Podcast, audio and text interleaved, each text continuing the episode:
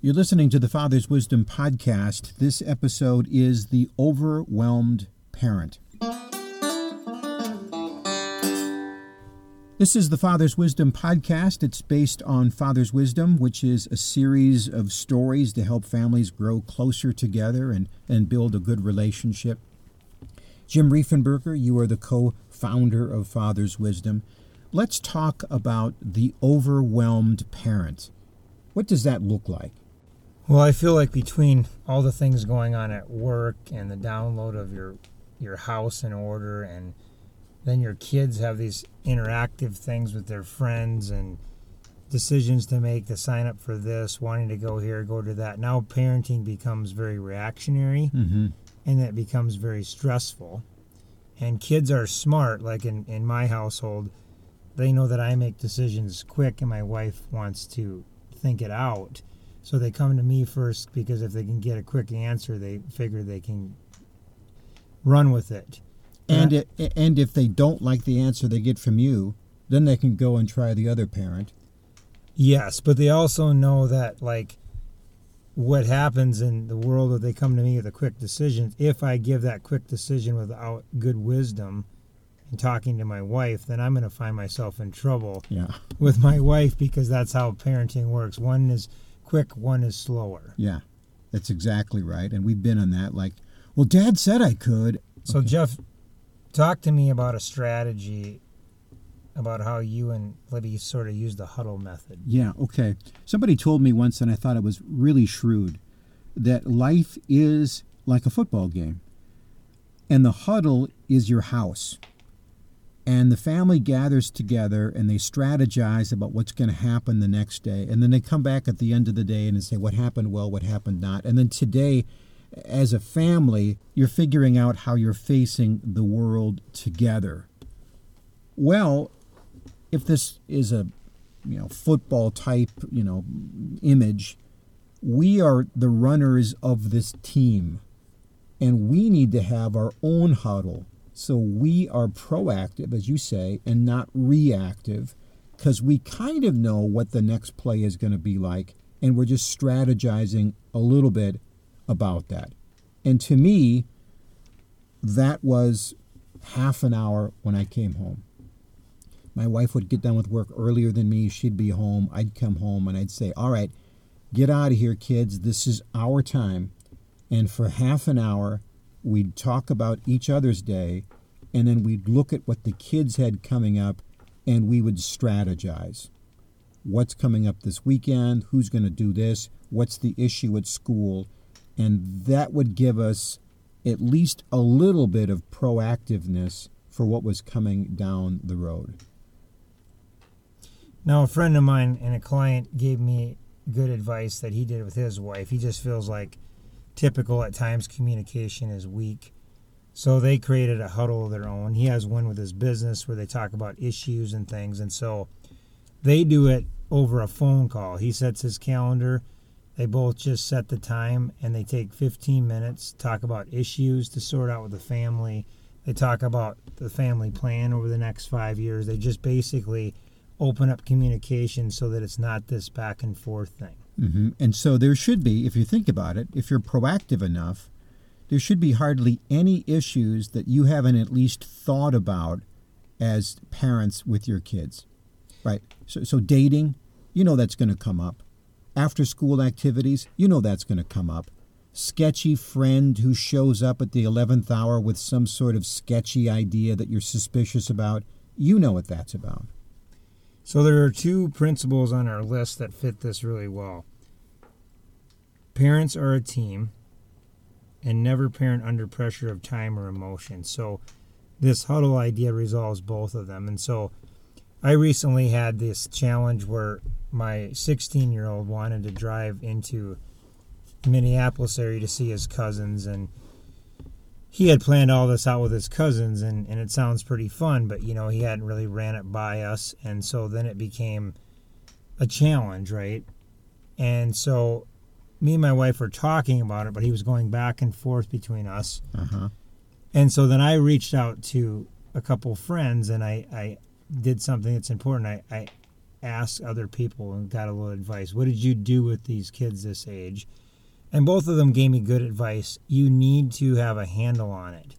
And one gentleman said, You know what you do is you tell your son, I trust you, but I don't trust all the circumstances with all those teenagers in the car. Yes, think about that.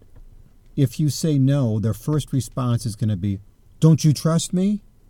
All right, you know that's going to happen because you did it when that, you were that age. So I like his strategy. I what what he was I trust you but not the situation. Yeah. Yeah. And so then it allowed us to talk about what part of this was going to work. And then I said, you know, your mom is going to think the worst. And I said, you have to understand how to think for her. Like, she's going to think, well, what if you get in an accident and you bring your brother along? I mean, things could.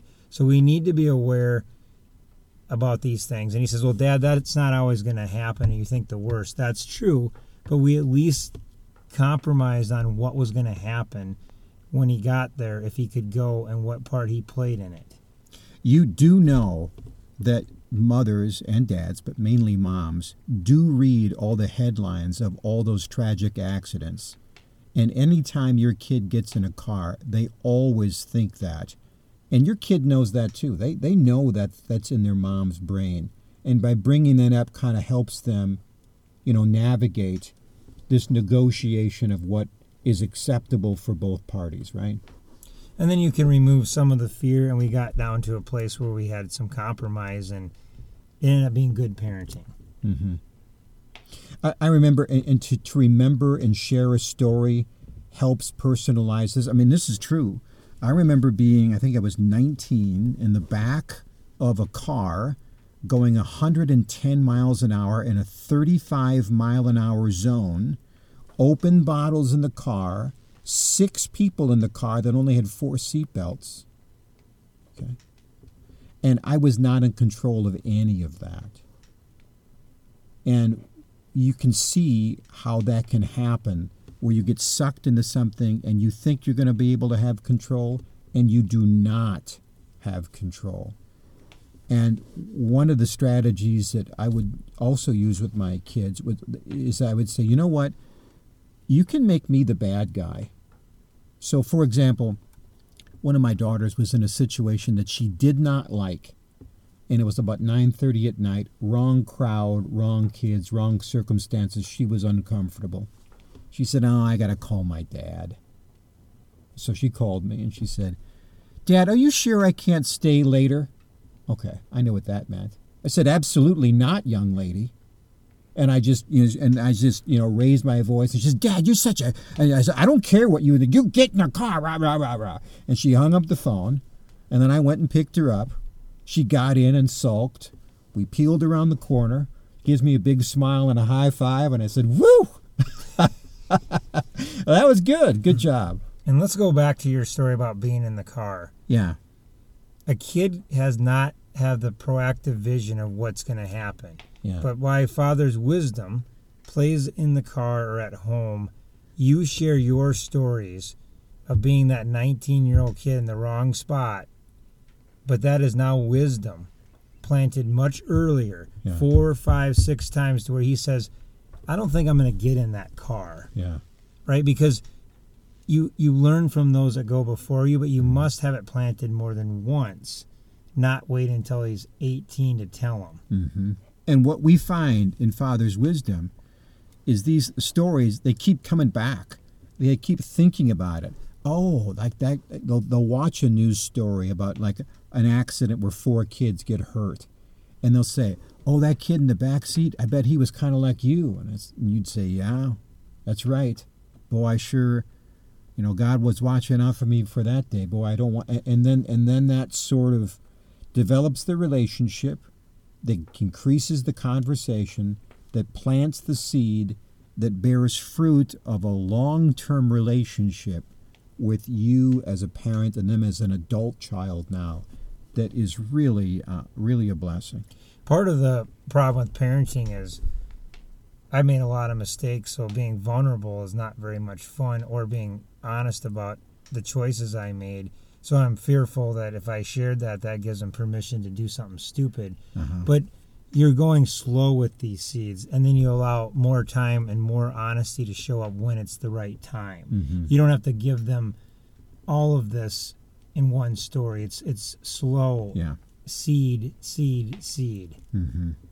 When they're little, well, you know, I made some mistakes when I was a kid. That's enough. When they're teenagers, you say, yeah, I got caught in a bad crowd. And maybe you can drop some seeds of real regret that they can hear at that age. Yeah. So it's a Father's Wisdom, and you can go and find out more at fatherswisdom.net. Fatherswisdom.net. I'm Jeff Gould. i'm jim riefenberger May God bless you and your family.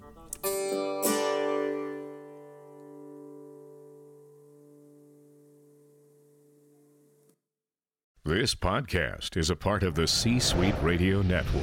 For more top business podcasts, visit c-suiteradio.com.